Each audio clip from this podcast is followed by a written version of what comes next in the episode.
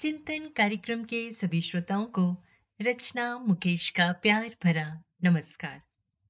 बहुत पुरानी बात है, किसी गांव में एक साधु रहते थे।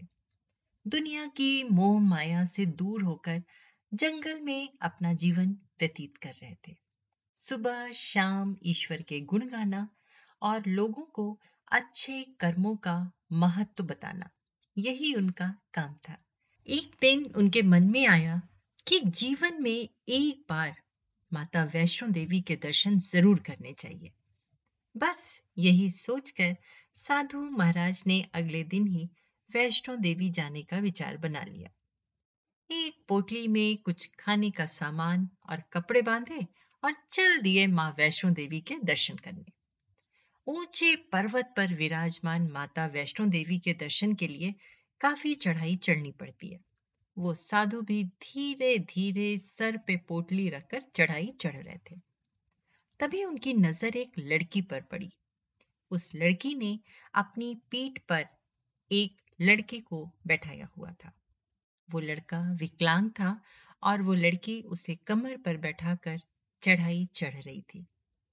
साधु को ये सब देखकर उस लड़की पर बड़ी दया आई और वो बोले, बेटी थोड़ी देर रुक कर बैठ जा, तू थक गई होगी, तूने इतना बोझ जो उठा रखा है। वो लड़की बोली, बाबा जी बोझ तो आपने अपने सर पर उठा रखा है, ये तो मेरा भाई है। चलते चलते साधु के पांव ठिठक गए। कितनी बड़ी बात कही थी उस लड़की ने, कितना गूढ़ मतलब था उस लड़की की बात का। बोझ तो आपने उठा रखा है, ये तो मेरा भाई है। कितनी जिम्मेदारी भरी थी उस मासूम सी लड़की में। उस दिन उन साधु को एक बात समझ में आ गई कि अगर हर इंसान अपनी जिम्मेदारी निभाने लगे तो शायद दुनिया में दुख नाम की कोई चीज ही ना बचे। तो दोस्तों, अपनी जिम्मेदारी से बचिए नहीं, जिम्मेदार बनिए, पूरी तरह से अपनी जिम्मेदारी निभाइए। जिम्मेदारी लीजिए, क्योंकि जिम्मेदार लोग ही अपने जीवन में सफल होते हैं।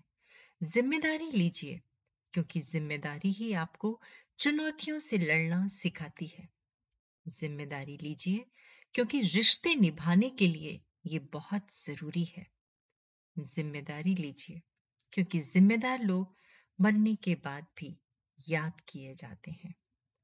दोस्तों, आप जो भी हो, चाहे डॉक्टर हैं, छात्र हैं, शिक्षक हैं, अपने हर काम को जिम्मेदारी से कीजिए। अगर बोझ समझकर करेंगे तो आप उस काम में कभी सफल नहीं हो पाएंगे।